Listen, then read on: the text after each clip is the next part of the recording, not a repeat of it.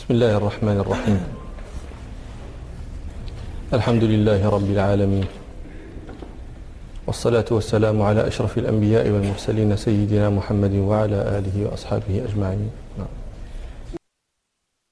بسم الله الرحمن الرحيم قال عبيد الله بن يحيى رحمه الله وحدثني عن مالك عن إسحاق بن عبد الله بن أبي طلحة عن حميدة بنت أبي عبيدة بن فروة عن خالتها كبشة بنت كعب بن مالك وكانت تحت ابن أبي قتادة الأنصاري أنها أخبرتها أن أبا قتادة دخل عليها فسكبت له وضوءا فجاءت هرة لتشرب منه فأصغى لها الإناء حتى شربت. قالت كبشة فرآني أنظر إليه. فقال أتعجبين يا ابنة أخي؟ قالت فقلت نعم. فقال إن رسول الله صلى الله عليه وسلم قال إنها ليست بنجس إنما هي من الطوافين عليكم أو الطوافات. قد كنا في المجلس الماضي شرعنا في الكلام على هذا الحديث وذكرنا ما يتعلق به من الأحكام الفقهية التي تتجلى في طهارة سؤل الهرة. وذكرنا الملحظ الذي آه، لوحظ على يحيى بن يحيى هنا في روايته في في حميدة بنت أبي عبيد قلنا إن الصواب حميدة بنت عبيد بن رفاعة. هذا الحديث فيه مسألة نحوية. قوله صلى الله عليه وسلم إنما هي من الطوافين عليكم أو الطوافات. الطوافين إنما هي من الطوافين. الطوافين هذه جمع مذكر سالم. جمع لي جمع لطواف. قد تقرر في النحو أن الكلمة أن الوصف الطواف هذا وصف هذا. أن أن الوصف إذا أريد جمعه جمعا مذكرا سالما يشترط لذلك شروط. يشترط أن يكون أن تكون هذه الصفة لمذكر. عاقل خالية من التاء ليست من باب أفعل فعلاء وليست من باب فعلان فعلاء وليست مما يستوي ذكره مع مؤنثه فيه. ما معنى هذا الكلام؟ ليست أن تكون الصفة صفة لمذكر. فإذا كانت الصفة لمؤنث لم, يك لم لا يمكن جمعها جمع مذكر سالم. فكحائض مثلا حائض لا تجمع على حائض. أن تكون صفة لمذكر عاقل. فإذا كانت صفة لمذكر غير عاقل لم يمكن جمعها جمع سلامة فمثلا فرس سبق يقال فيه سابق هذه صفة لمذكر لكنه غير عاقل فلا يجمع على سابقون. أن تكون صفة لمذكر عاقل خالية من التاء علامة علامة صفة لمذكر عاقل لكنها ليست خالية من التاء فحينئذ لا يمكن أن نجمعها على علامون. أن تكون صفة لمذكر عاقل خالية وأن تكون خالية من التاء. وأن, وأن لا تكون من باب أفعال فعلاء مثل أحمر حمراء أحمر أحمل أفعال يعني عندما يقولون أفعال فعلاء أفعال للمذكر وفعلاء للمؤنث. أحمر هذا مؤنثه حمراء. إذا قلت مثلا كذا أحمر هذه صفة لمذكر عاقل. خالية من التاء لكنها من باب أفعل فعلاء فلا يمكنك أن تجمع أحمر على أحمرون. وليست من باب فعلان فعلى كسكران سكرى. فهذه صفة لمذكر عاقل. وهي خالية من التاء وليست من باب أفعل فعلاء ولكنها من باب فعلان فعلى فلا يمكنك أن تجمع سكران على سكرانون. أنا عندما أقول سكرانون وقبلها حرف جر لا تقول كيف هذا يقول على لا تجمع على أحمرون لا تجمع على سكرانون لا تجمع على كذا وعلى حرف جر ومصطلح هو يرفع. إنما أريد الحكاية مفهوم؟ أنا أحكي لكم اللفظ فقط ولا أريد, لا أريد إعرابه. وليست الشرط السادس ليست مما يستوي فيه ذكر ومؤنثه فتقول مثلا عندنا أوصاف يستوي فيها المذكر والمؤنث. تقول امرأة صبور ورجل صبور. فإذا قلت رجل صبور رجال لا تستطيع أن تقول رجال صبورون. لماذا؟ لأنه وإن كان صفة لمذكر عاقل خالية من التاء وليست من باب أفعل فعل أفعل فعلاء. وليست من باب فعل فعلاء ولكنها مما يستوي فيه الذكر والأنثى فلا يجمع على صبورون. فإذا جمع الوصف هذه الشروط حينئذ أمكنك أن تجمعه جمع سلامة. وقد أشار ابن مالك رحمه الله إلى هذه الشروط كلها في كلمة واحدة. قال في ألفيته واجمع بواو وبيجر وانصبي. هذا هو جمع المذكر السالم أن, أن علامة رفعه الواو وعلامة نصبه وجره وارفع بواو وبيجر وانصبي سالم جمع عامر ومذنب. عامر هذا الأعلام ومذنب هذه الصفة هي مذنب. فهي صفة لمذكر. عاقل لأن غير العاقل لا يوصف بأنه مذنب. صفة لمذكر. عاقل وهذه الصفة خالية من التاء قال مذنب. وهي ليست من باب أفعل فعل. وليست من باب فعلان فعلا ولا يستوي الذكر والأنثى فإنه يقال مذنب ويقال مذنبة. فحينئذ اجتمعت هذه الشروط في هذه الكلمة فأمكنك أن تقول مذنبون. إذا فهمتم هذا هذه هي شروط جمع الكلمة جمع الصفة جمع مذكر سالم. الطوافون إنما هي من الطوافين. هذا جمع لأي شيء؟ للطواف. ما, ما, الذي وصف بأنه طواف الهر. والهر مما لا يعقل. فكيف جمع جمع مذكر سالم فهمتم؟ هذه هي المسألة النحوية الموجودة في هذا الحديث. جمع ما لا يعقل جمع مذكر سالما وقد قلنا إنه يشترط أن يكون أن تكون الصفة لمذكر عاقل. قالوا في الجواب عن هذا لأن الهر وصف بأنه الطواف وقلنا إن الطوافين هم الخدم والمماليك لأنهم يكثرون التطواف على أهلهم. فلما أجري ما لا يعقل شبه ما لا يعقل بمن يعقل أجري في الجمع؟ مجراه فجمع جمع سلامة وضحته نعم.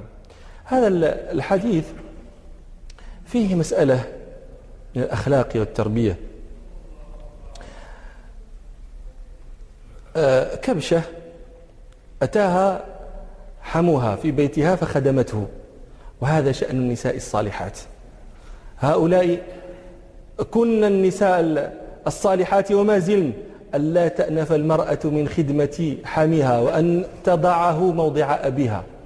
هذا شأن النساء الصالحات النساء اللائي يتوددن إلى أزواجهن بخدمة أحبتهن. ولا تأنف المرأة من أن تخدم زو أبا زوجها. ولا يأنف الرجل من أن يخدم أم زوجته لأنه يضعها موضع أمه وهي تضع حماها موضع أبيها. وهذه من أخلاق المسلمين.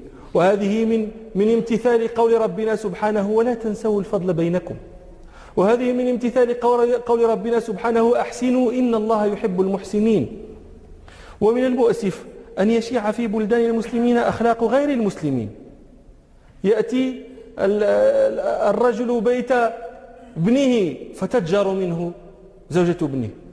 وتأتي المرأة بيت بنتها فتتجر فيتجر منها زوج بنتها. قد حدثني من أثق به أن امرأة ذهبت لزيارة بنتها حديثة الولادة من الرباط إلى الراشدية. كم يبعد لأنه قد يرانا غير المغاربة. كم يبعد المغرب عن الرشيد الرباط عن الرشيدية؟ لا بزاف. 500 كيلومتر. طيب 500 كيلومتر. ذهبتها في النقل العام. فما أن ألقت عصا التسيار في بيت بنت في بيت ابنتها. واستقر بها النوى. إلا وقال لها زوج ابنتها متى ترجعين؟ وهذه من أخلاق أهل اللؤم. ومن, ومن دناءة يعني الكريم ينبغي أن يترفع عن هذا. وأنتم ترون هذه كبشة تصب لحميها وضوءه. وتتعجب وتكلمه مكلم وهو أيضا يكلمها مكالمة الأب ابنته. وهذه كانت أخلاق المسلمين. وهذه ينبغي أن تشيع في الناس. أن, أن, أن, أن تحيا هذه المكارم. لا تأنف المرأة أن تقول يعني الآن الوضع الطبيعي أن يكون الشحناء والبغضاء والشجار بين زوجة الرجل وأمه. الوضع الطبيعي أنه أن الرجل إذا كلم أم أن الرجل إذا كلم زوجة ابنه أنت أنف وأن تقيم البيت وتقعده على رأسي. مالوش غلوش كن هو ما يقول لياش وكذا. هذا إذا استطاع أن يكلمها وإلا فقد علمنا ناسا كثيرين يتحامون الكلام أصلا مع أزواج بنيهم خشية فحش لسانها وسلاطته وهذا لا أخص به أحدا من الزوجين إنما هذا عام فيهما وهذا مما ينبغي أن ينظر فيه إلى قول ربنا ولا تنسوا الفضل بينكم. نعم. قال يحيى قال مالك لا بأس به إلا أن يرى على فمها نجاسة. لا بأس به لا بأس بهذا لا بأس بسؤر الهرة لا بأس بهذا الماء الذي ولغت فيه الهرة لا بأس به. يعني يمكن أن آه، يتوضأ منه ويمكن أن يغتسل به ويمكن أن يستعمل في عادة وعبادة. ما لم يرى على فمها نجاسة. وهنا قول الإمام مالك رحمه الله ما لم يرى على فمها نجاسة لا خصوصية للفم. يعني لا ينبغي أن يفهم هذا الكلام على أنه إذا لم يرى على فمها نجاسة ورؤية في رجلها نجاسة أن ذلك لا يضر لأن المقصود الفم. لا. إنما ذكر الفم لأن الأغلب أنها تلحس النجاسات بفمها. وإلا فلو رؤي على رجلها أيضا نجاسة فالحكم هو هو. فما الحكم؟ قال لا بأس به ما لم يرى على فمها نجاسة. قلت أو على رجلها أو على غير ذلك من أطرافها. ما الحكم إذا رؤي على ذلك؟ على على فمها نجاسة. فولغت في الماء. الأصل إحنا ذكرنا أن الأصل في الماء. ها؟ الطهورية حتى حتى يتغير وصف من أوصافه بنجاسة تقع فيه. الآن إذا كان الماء كثيرا هذا وولغت فيه الهرة وإن رؤيت على فمها نجاسة هذا لا يضر لأن قلنا إن الماء الكثير إذا وقعت فيه نجاسة فلم تغيره فإنه طهور إجماعا. والماء القليل وهو الغالب على إناء المتوضئ أن ماءه قليل. إذا ولغت فيه الهرة فلم يتغير. ما حكم هذا الماء؟ ما حكم الماء؟ هو هو طهور عندنا نجس عند الجمهور والصحيح ما ذكرناه والصحيح يعني قول المالكية في المشهور عنهم لا لأن المالكية قالوه. لكن لما ذكرنا من الأدلة على ذلك في المجالس الماضية.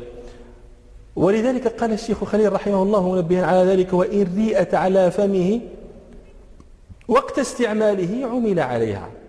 عمل على ذلك. إذا تغير الماء فهو نجيس وإن لم يتغير فهو طهور. نعم. قال عبيد الله بن يحيى رحمه الله وحدثني عن مالك عن يحيى بن سعيد عن محمد بن إبراهيم بن الحارث التيمي عن يحيى بن عبد الرحمن بن حاطب أن عمر بن الخطاب رضي الله عنه خرج في ركب فيهم عمرو بن العاص رضي الله عنه حتى وردوا حوضا. فقال عمرو بن العاص لصاحب الحوض يا صاحب الحوض هل ترد حوضك السباع؟ فقال عمر بن الخطاب يا صاحب الحوض لا تخبرنا فإنا نرد على السباع وترد علينا. قال عبيد الله رحمه الله وحدثني عن مالك عن يحيى بن سعيد بن قيس بن عمرو الأنصاري المدني الإمام العالم أحد, أحد أئمة الإسلام وأحد دواوين العلم وأحد الحفاظ. وكان شيخ المدينة في في وقته وعالمها غير منازع في ذلك وهو تلميذ الفقهاء السبعة وقد تقدمت ترجمته مات سنة ثلاث وأربعين ومئة نعم.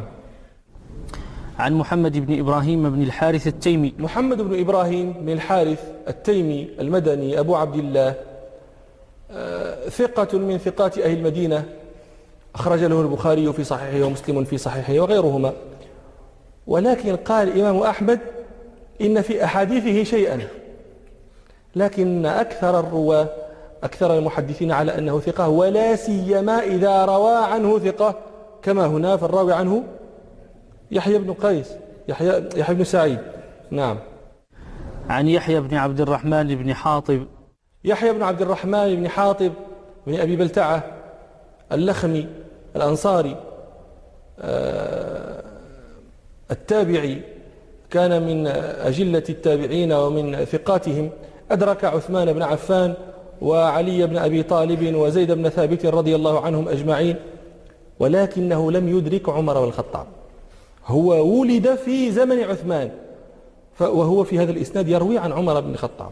فلذلك هذا إسناد هذا إسناد منقطع. نعم أنا لم أجد له طريقا موصولا. هذا الحديث أو هذا الأثر عن عمر رضي الله عنه لم أجد له طريقا متصلا ومات رحمه الله سنة أربع ومئة.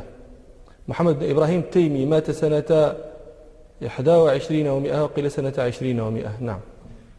أن عمر بن الخطاب رضي الله عنه خرج في ركب. متى مات عمر بن الخطاب؟ سنة ثلاث وعشرين. نعم. أن عمر بن الخطاب رضي الله عنه خرج في ركب. أن عمر بن الخطاب رضي الله عنه خرج في ركب. الركب هذا جمع يطلق على العشرة فما فوقها. لكنه جمع ماذا؟ قالوا الركب ابن السكيت رحمه الله وكان أحد أئمة اللغة يقول الركب يطلق على راكب الإبل إذا اجتمع عشرة فما فوق من راكب إبل فهؤلاء ركب. ولا يكون الركب عند ابن السكيت إلا راكب الإبل. فالركب جمعه جمع مفرده راكب المقصود به ركاب راكب الإبل. لكن الحريري رحمه الله لم يوافق ابن السكيت في هذا. وقال إن الراكب الذي يقصد به راكب الإبل خاصة هذا جمعه ركبان. أما ركب فهذا يحتمل أن يكون من أصحاب الإبل ومن أصحاب الخيل. واستدل والحريري نقل هذا الكلام حكاه عن الخليل بن أحمد الفراهيدي شيخ سيبويه. واستدل على هذا القول بقول ربنا سبحانه إذ أنتم بالعدوة الدنيا وهم بالعدوة القصوى والركب أسفل منكم. الركب هذا هذا الكلام يعني يحكي ربنا فيه. قصة غزوة بدر. إذ أنتم بالعدوة الدنيا وهم بالعدوة القصوى قريش والركب العير التي كانت مع أبي سفيان والتي كانت تحاذي البحر في سيرها والركب أسفل منكم. والركب هذه قلنا هي القافلة التي كانت مع أبي سفيان. قال قال الحريري هذه كانت فيها إبل وكان فيها خيل وقال ربنا فيها والركب. فلذلك قالوا الركب هذا يكون فيه الإبل ويكون فيه الخيل. أما ما كان محضا للإبل فهذا يجمع على ركبان ومما يدل على ذلك قول قريط بن أنيف العنبري فليت لي بهم قوما إذا ركبوا شنوا الإغارة فرسانا وركبانا. فالعطف هنا يقتضي المغايرة. العطف يقتضي المغايرة. دل على أن الركبان هذا مختص بأصحاب الإبل. هذا البيت الذي ذكرت لكم من أبيات قالها قريط بن أنيف. العنبري هذا أحد بني العنبر. عدت بنو شيبان عليه فأخذوا له ثلاثين بعيرا. فاستنجد بقومه بني العنبر فلم ينجده منهم أحد. فاستنجد من بني مازن التميميين فخرج معه نفر منهم. فأخذوا لبني شيبان مئة بعير وأعطوه إياها. فقال يمدحهم لو كنت من مازن من هؤلاء الذين خرجوا معه لو كنت من مازن لم تستبح إبلي بل اللقيطة من ذهل بن شيبان. إذا لقام بنصري معشر خشن عند الحفيظة إن ذو لوثة لنا عند الغضب إذا ذو الضعف قد لأن عند الحفيظة إن ذو لوثة لنا قوم إذا الشر أبدى ناجديه لهم طاروا إليه زرافة ووحدانا. يطيرون إلى الشر.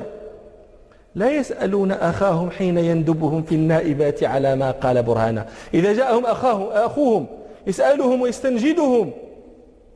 لا يسألونه برهان عما يقول. لا وشنو درتي لهم وشنو داروا ليك وشكون اللي جبد؟ وشكون كذا؟ إذا ندبهم أخاهم طاروا إلى نجدته. لا يسألون أخاهم حين يندبهم في النائبات على ما قال برهانا. لكن قومي. اقصدوا؟ بين عنبر. لكن قومي وإن كانوا ذوي عدد ليسوا من الشر في شيء وإن هانا. يجزون من ظلم أهل الظلم مغفرة. إذا ظلمهم أهل الظلم غفروا لهم. علاش؟ لأنهم يحبون العفو. لأنهم أذلاء يجزون من ظلم أهل الظلم مغفرة. ومن إساءة أهل السوء إحسانا كأن ربك لم يخلق لخشيته سواهم من جميع الناس إنسانا. بوحدهم لخلقهم الله تعالى لخشيته. فليت لي بهم قوما إذا ركبوا شدوا الإغارة فرسانا وركبانا. نعم. أن عمر بن الخطاب رضي الله عنه خرج في ركب فيهم عمرو بن العاص. عمرو بن العاص بن وائل السهمي القرشي الصحابي المشهور. من كان يضرب به المثل في الذكاء وحدة الذهن والفطانة وكان رضي الله عنه فصيحا مفوها فكان عمر بن الخطاب رضي الله عنه إذا رأى رجلا يتلجلج في كلامه يقول متعجبا خالق هذا وخالق عمرو بن العاص واحد. هذا النهاية في اللجلجة والآخر النهاية في الفصحى خالق هذا وخالق عمرو بن العاص واحد. وكان آه، رضي الله عنه من أبطال قريش في الجاهلية ومن فرسانهم المعدود المعدودين في الشجعان الأبطال. وهاجر إلى النبي صلى الله عليه وسلم سنة ثمان فأسلم آه، مع خالد بن الوليد وعثمان بن طلحة حاجب الكعبة. فسر رسول الله صلى الله عليه وسلم بإسلامهم و وبقدومهم. وأمر عمرو بن العاص على بعض الجيش وجهزه للغزو وقصة إسلامه مبثوثة في آه، كتب السنة. من ذلك ما رواه الإمام أحمد في مسنده عن عمرو بن العاص رضي الله عنه قال لما رجعنا من الأحزاب عن الخندق من غزوة الأحزاب عن الخندق جمعت نفرا من قريش ممن كانوا يرون مكانتي ويسمعون مني. فقلت لهم تعلمون والله لقد رأيت أمر محمد يعلو علوا كبيرا. وإني رأيت رأيا فما أدري ما ترون فيه. قالوا فما رأيت؟ قال رأيت أن نذهب عند النجاشي. هو كان صاحبا للنجاشي. قال رأيت أن نذهب عند النجاشي فنكون عنده. فإن ظهر محمد على قومنا فنحن عند النجاشي. فلن فأن نكون تحت يديه أحب إلي من أن نكون تحت يدي محمد. وإذا ظهر قومنا فنحن من قد عرفوا فلن يأتيهم منا إلى الخير. قالوا هذا والله الرأي. قال قلت لهم فاجمعوا له شيئا نهديه إياه وكان أحب ما نهديه إليه الأدم. الأدم هذه الجلود بعد أن تدبخ كان النجاشي يحب أدم الجزيرة فجمعوا له أدما كثيرة. فقال فقدموا فذهبوا حتى قدموا على النجاشي. قال فنحن عنده إذ دخل عليه عمرو بن أمية الضمري. هذا عمرو بن أمية الضمري رجل بعثه رسول الله صلى الله عليه وسلم إلى النجاشي يكلمه في شأن جعفر جعفر بن أبي طالب وأصحابه ليستقدمه. فقال عمرو بن العاص لأصحابه قال هذا عمرو بن أمية الضمري. لئن سألت النجاشي إياه لئن سألته النجاشي فأعطانيه فضربت عنقه. فبلغ ذلك قريشا لقد رأت قريش أني قد أجزأت عنها حين قتلت رسول محمد. قال فأتيت النجاشي فسجدت له كما كنت أصنع. فقال مرحبا بصديقي. هل أهديت إلي شيئا من بلادك؟ فقلت له أيها الملك أهديت إليك أدما كثيرا وأعطيته إياها قال فرآها فأعجبته واشتهاها. فلما رأى استحسان ورأى قال أيها الملك رجل دخل عندك هو رسول رجل عدو لنا فلو أعطيتنيه فضربت عنق عنقه فإنه قد أصاب من أشرافنا وخيارنا. قال فغضب. نجشي قال فغضب وأخرج يده فضرب بها أنفه ضربة ظننت أنه كسره. قال عمرو العاص فوالله لو انشقت لي الأرض لدخلت فيها فرقا منه خوفا منه.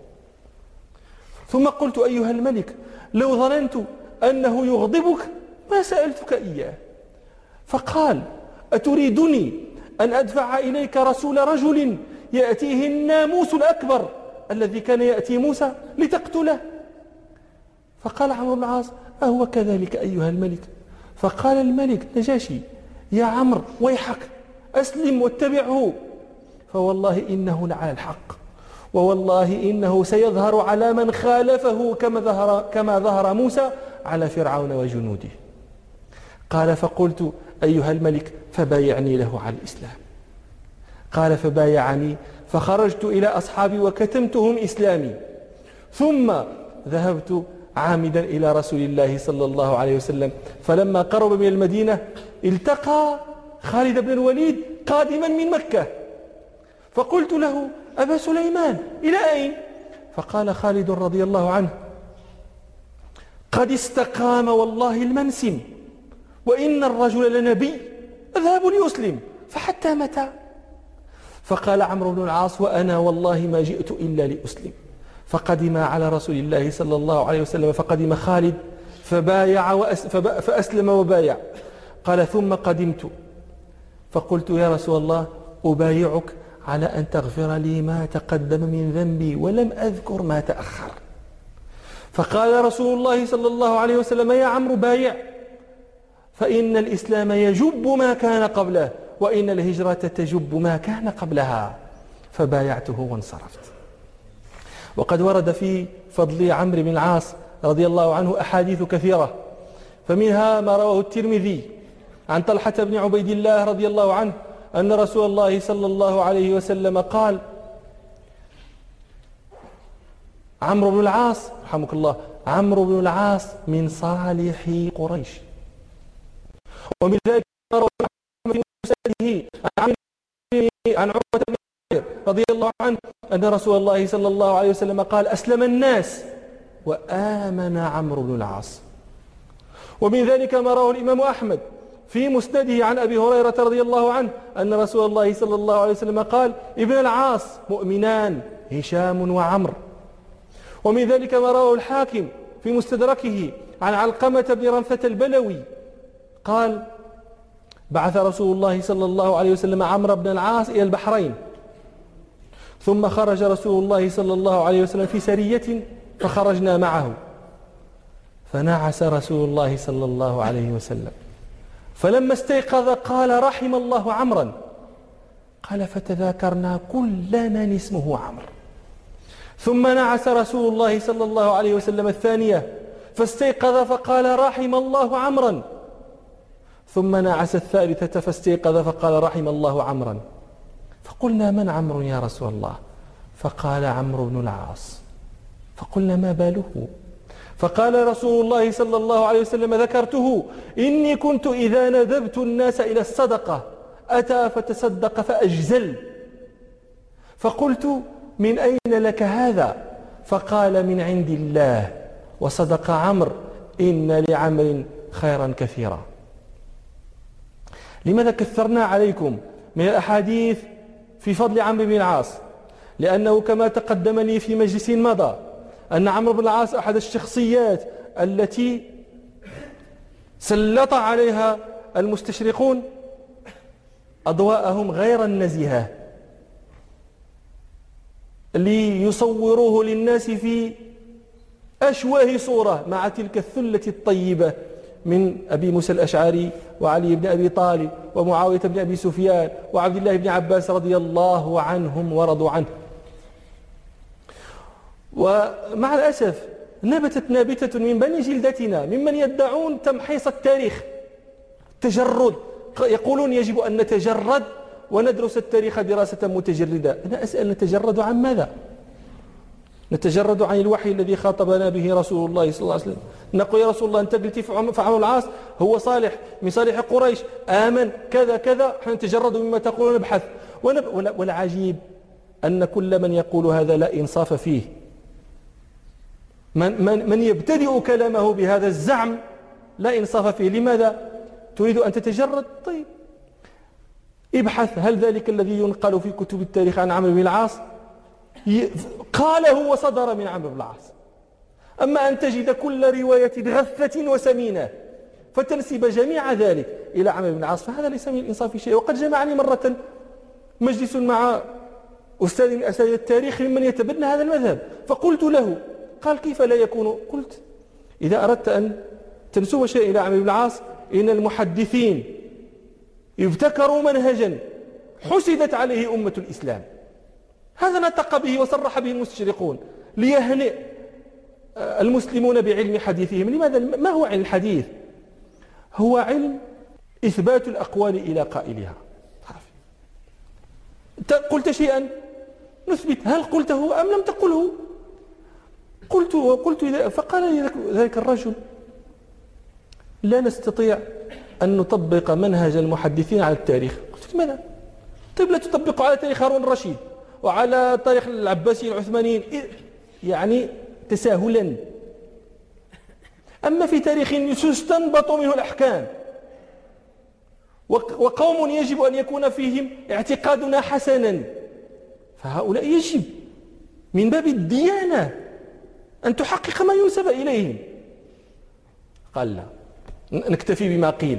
سبحان الله فقلت له أرأيت لو خرجت أنا ونسبت إليك ما لم تقل أترضى؟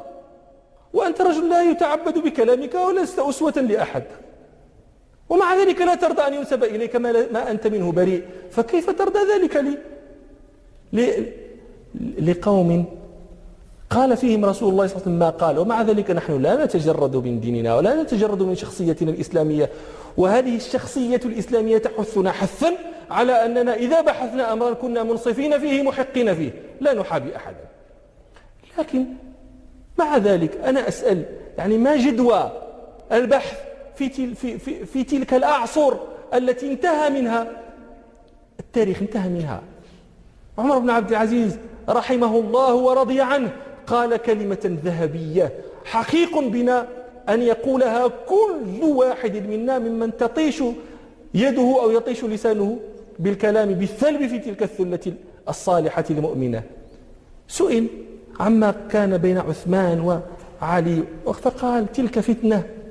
نجى الله منها سيوفنا فلا نخوض فيها بألسنتنا. تلك أمة قد خلت. لا ما كسبت ولكم ما كسبتم. الحجاج لما أراد أن يقتل سعيد بن جبير قال ما تقول في أبي بكر وعمر؟ قال ربي أعلم بهما. صافي. نعم. عمرو العاص لما أدركته الوفاة قال اللهم إنك أمرتنا فأضعنا ونهيتنا فركبنا فلا بريء فأعتذر ولا عزيز فأنتصر ولكن لا إله إلا أنت. فما زال يكررها حتى مات وذلك سنة أربعين وقيلة سنة اثنتين وأربعين رضي الله عنهم جميعا. نعم.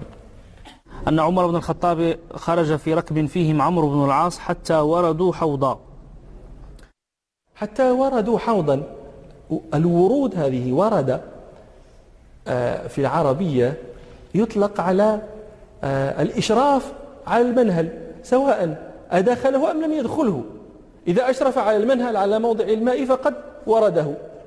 وهذا الفعل يعدى بنفسه ويعدى بعلى فتقول ورد الماء وتقول ورد على الماء. لكن القرآن جاء بالتعدية بغير حرف فقد قال ربنا سبحانه ولما ورد ماء مدين وكذلك قال زهير فلما وردنا الماء زرقا جمامه وضعنا عصي الحاضر المتخيم هذا معلقته من أم أوفى. والحوض ورد الماء إذا أشرف عليه وأورده الماء. إذا جعله يرده. ومن هذا قول أهل البادية عندنا. إيش تقول البادية متى يبغيوا يشربوا البهايم؟ وردوا البهايم. وردوا البهايم يعني يجعلوهم يريدون المنهل. والحوض في لغة العرب هو كل وهدة منخفضة متسعة تجتمع فيها الأمطار. وإذا كان السيل اجتمع فيها الماء الذي يبقى بعد السيل. هذا تسميه العرب حوضا والحوض قد يكون طبيعيا وقد يكون مجعولا بحفر وتحويط فكانوا إذا لم أرادوا أن آه، يستوطنوا منزلا ولم تكن فيه أحواض يحفرون الحوض ويديرونه بجدر قصير ويعني يتعاهدونه بسد من ثلم منه. وذلك يقول زهير آه، ونؤيا كجذب الحوض لم يتثلم والأحواض هذه من خصائص بادية العرب. كانوا يتنافسون إذا أرادوا أن ي... إذا كانت القبيلة تريد أن تنزل موضعا في... في... معيار الاختيار هو وجود الأحواض في الموضع الذي ينزلون فيه لأنه وسيلتهم إلى الماء. ولذلك العرب تسمي الموضع الذي تنزل فيه القبيلة تسميه ماء. فتسمعون مثلا ماء الحوأب. ماء الكلاب ماء ضارج هذه مواضع قبائل لكن سميت ماء لأنهم كانوا كما ذكرت لكم يتطلبون الأحواض لي ليسكنوا عندها. وهذا الحوض قد يكون عاما يرده كل أحد وقد يكون مختصا بأحد. وهذا الاختصاص يكون بسببين إما بأن يسبق الإنسان إلى ذلك الموضع فحينئذ يكون الحوض له.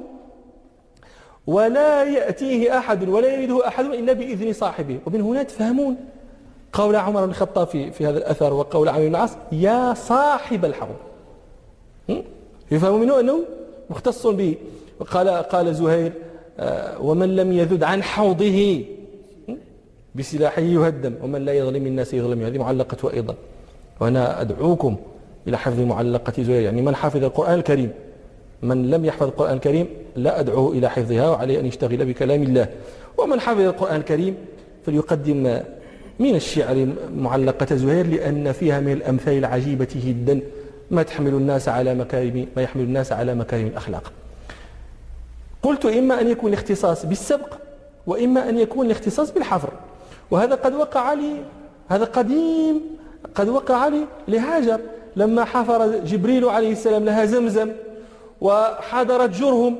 جرهم كانوا في جزيرة العرب فلما رأوا الطير فوق ذلك الموضع الذي كان صار فيه ماء ولم يكن وكانوا قوما رحلا يعتادون تلك الطرق ويعرفون أن لا ماء هناك. فلما رأوا الطير تحلق في تلك الأجواء قالوا هذه لا ماء نعهده في ذلك الموضع. فأرسلوا والدهم فوجد هاجر ووجد معها بنيها إسماعيل ووجد الماء فأتت جرهم. وأرادوا الاستيطان فقالت على أن الماء لي الاختصاص للسبق فوافقوا وحينئذ ساكنوها وكان ذلك سبب تعرب إسماعيل وذريته. وكانوا إحنا قلنا هذا الاختصاص كان بالسبق أو كان بالحفر وبالجعل. لكن العرب كانوا أنتم ذكرت لكم قول زهير ومن لم يذد عن حوضه بسلاحه. يعني أنك تكون صاحب الحوض. وسبقت إلى الاختصاص به. ومع ذلك من يقع؟ قد يستباح حريمك ويستلان جانبك ويؤخذ حوضك.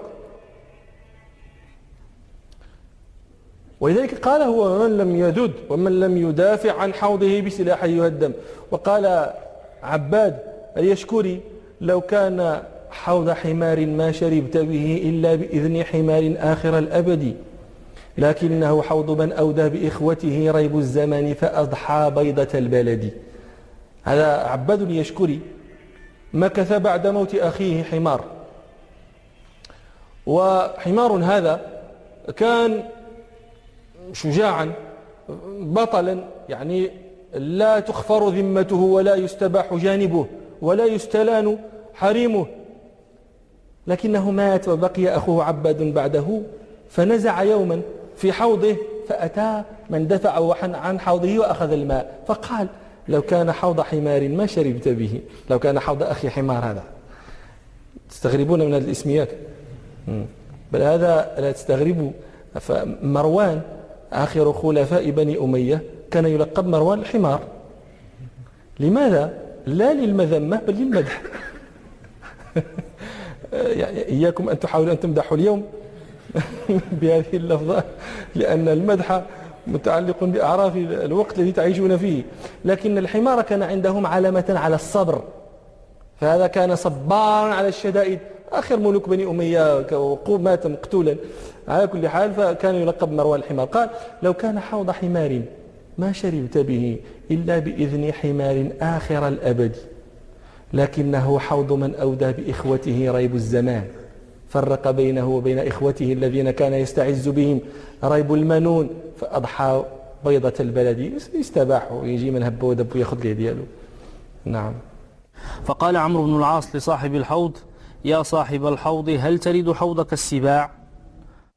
سؤال عمرو بن العاص هل ترد حوضك السباع؟ لماذا؟ لأن من عادة السباع أنها إذا وردت منهلا لم تشرب فيه فقط بل يعني راثت فيه وبالت فيه وخاضت فيه فربما نجسته فلذلك سأل لأنهم يريدون أن يتوضأوا منه فسأل هل ترد حوضك السباع والسبع؟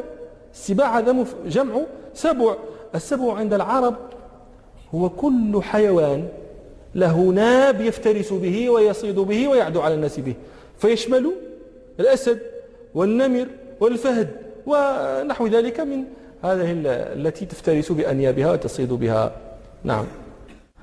فقال عمر بن الخطاب يا صاحب الحوض لا تخبرنا فإنا نرد على السباع وترد علينا.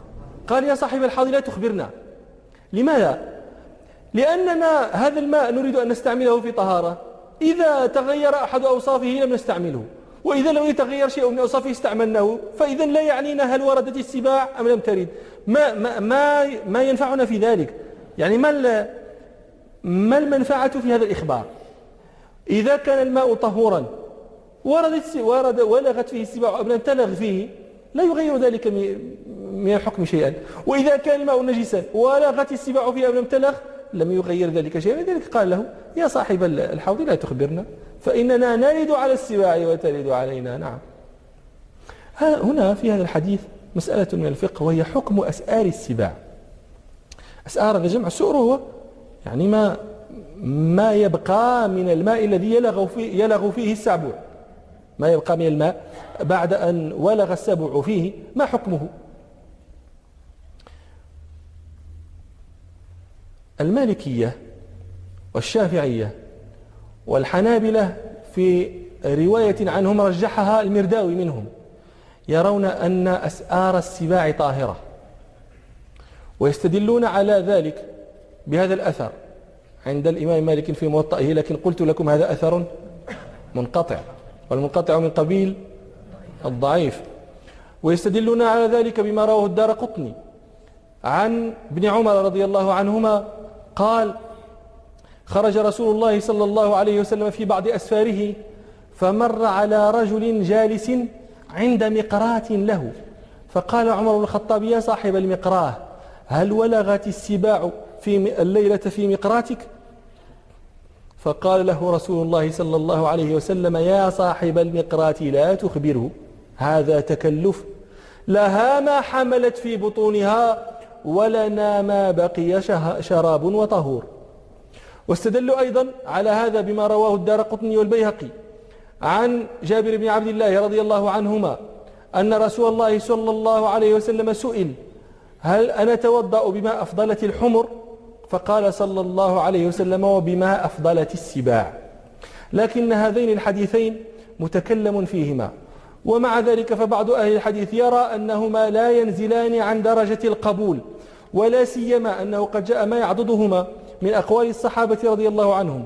فمن ذلك ما رواه ابن أبي شيبة أن عمر بن الخطاب رضي الله عنه ورد على حوض من جنة فقال اسقوني. فقالوا له إنه يرده السباع والكلاب والحمير. فقال رضي الله عنه لها ما حملت في بطونها ولنا ما بقي شراب وطهور. وكذلك ما روى ابن أبي شيبة عن أبي هريرة رضي الله عنه أنه سئل عن الماء الذي ترده السباع وتشرب منه الحمير. فقال رضي الله عنه لا يحرم الماء شيء. وقد قال ابن المنذر رحمه الله ثابت عن النبي صلى الله عليه وسلم أنه قال في الهرة إنها ليست بنجس. فكذلك حكم كل الدواب التي لا يؤكل لحمها. الهرة يعني في قول ابن المنذر لنبين لكم هذا الذي قاله حيوان لا يؤكل لحمه وهو ذو ناب يفترس به. وقد حكم النبي صلى الله عليه وسلم بطهارتها وطهارة سؤرها. فكذلك كل حيوان لا يؤكل لحمه فسؤره كسؤر الهرة. وذهب الحنفية والحنابلة في الرواية المشهورة عنهم إلى أن أسآر السباع نجسة واستدلوا على ذلك بحديث القلتين الذي تقدم. أعني ما رواه الإمام أحمد والأربعة عن ابن عمر رضي الله عنهما أن رسول الله صلى الله عليه وسلم سئل عن الماء وما ينوبه من الدواب والسباع. فقال صلى الله عليه وسلم إذا كان الماء قلتين لم يحمل الخبث. فقال هؤلاء إن رسول الله صلى الله عليه وسلم لم يقل لهم إن أسآر السباع طاهرة. وإنما قال إذا كان الماء كثيرا لم يضره ولم يتنجس. فهذا من هذه الحيثية حكموا على أسآر السباع بالنجاسة. وقالوا إن إن لعاب إن لحومها نجسة ولعابها متولد من لحومها فيحكم بنجاستها كالكلب. وحملوا الأحاديث التي ذكرنا والتي تبين طهارة أسآر السباع بأنها إذا وردت في الحياض والغدران الكثيرة الماء. ولكن يجاب عما قالوا بأن قولهم إن هذه الأحاديث خاصة بالغدران الواسعة والحياض الكبيرة هذا تخصيص بلا دليل. ولا يمكن أن يكون التخصيص بلا دليل فالأصل العموم. وأما قولهم إن السباع كالكلب فهذا قياس مع وجود النص فلا اعتبار به. وأما قولهم استدلالهم بحديث القلتين فنحن نقول إن الرسول صلى الله عليه وسلم لم يقل إن أسآر السباع نجسة. هم يقولون إن الرسول صلى الله عليه وسلم لم يقل إن أسآر السباع طاهرة. ونحن نقول إن لم يقل صلى الله عليه وسلم إن أسآر السباع نجسة. ولكن قال الماء إذا كان كثيرا لم يتنجس لأن من عادة السباع أن تبول أكرمكم الله وأن تروث في الماء إذا, وردت إذا دخلته وإذا وردته. فلذلك قال صلى الله عليه وسلم إذا كان الماء كثيرا لم يضره ذلك ولم يعني صلى الله عليه وسلم في قولنا. والله تعالى أعلم. لم لم يعني صلى الله عليه وسلم أن أسآرها نجسة. وهؤلاء الذين قالوا إن أسآر السباع طاهرة اختلفوا في سؤر الكلب وفي سؤر الخنزير. وسيأتي الكلام على ذلك إن شاء الله. نكتفي بهذا. سبحانك اللهم وبحمدك.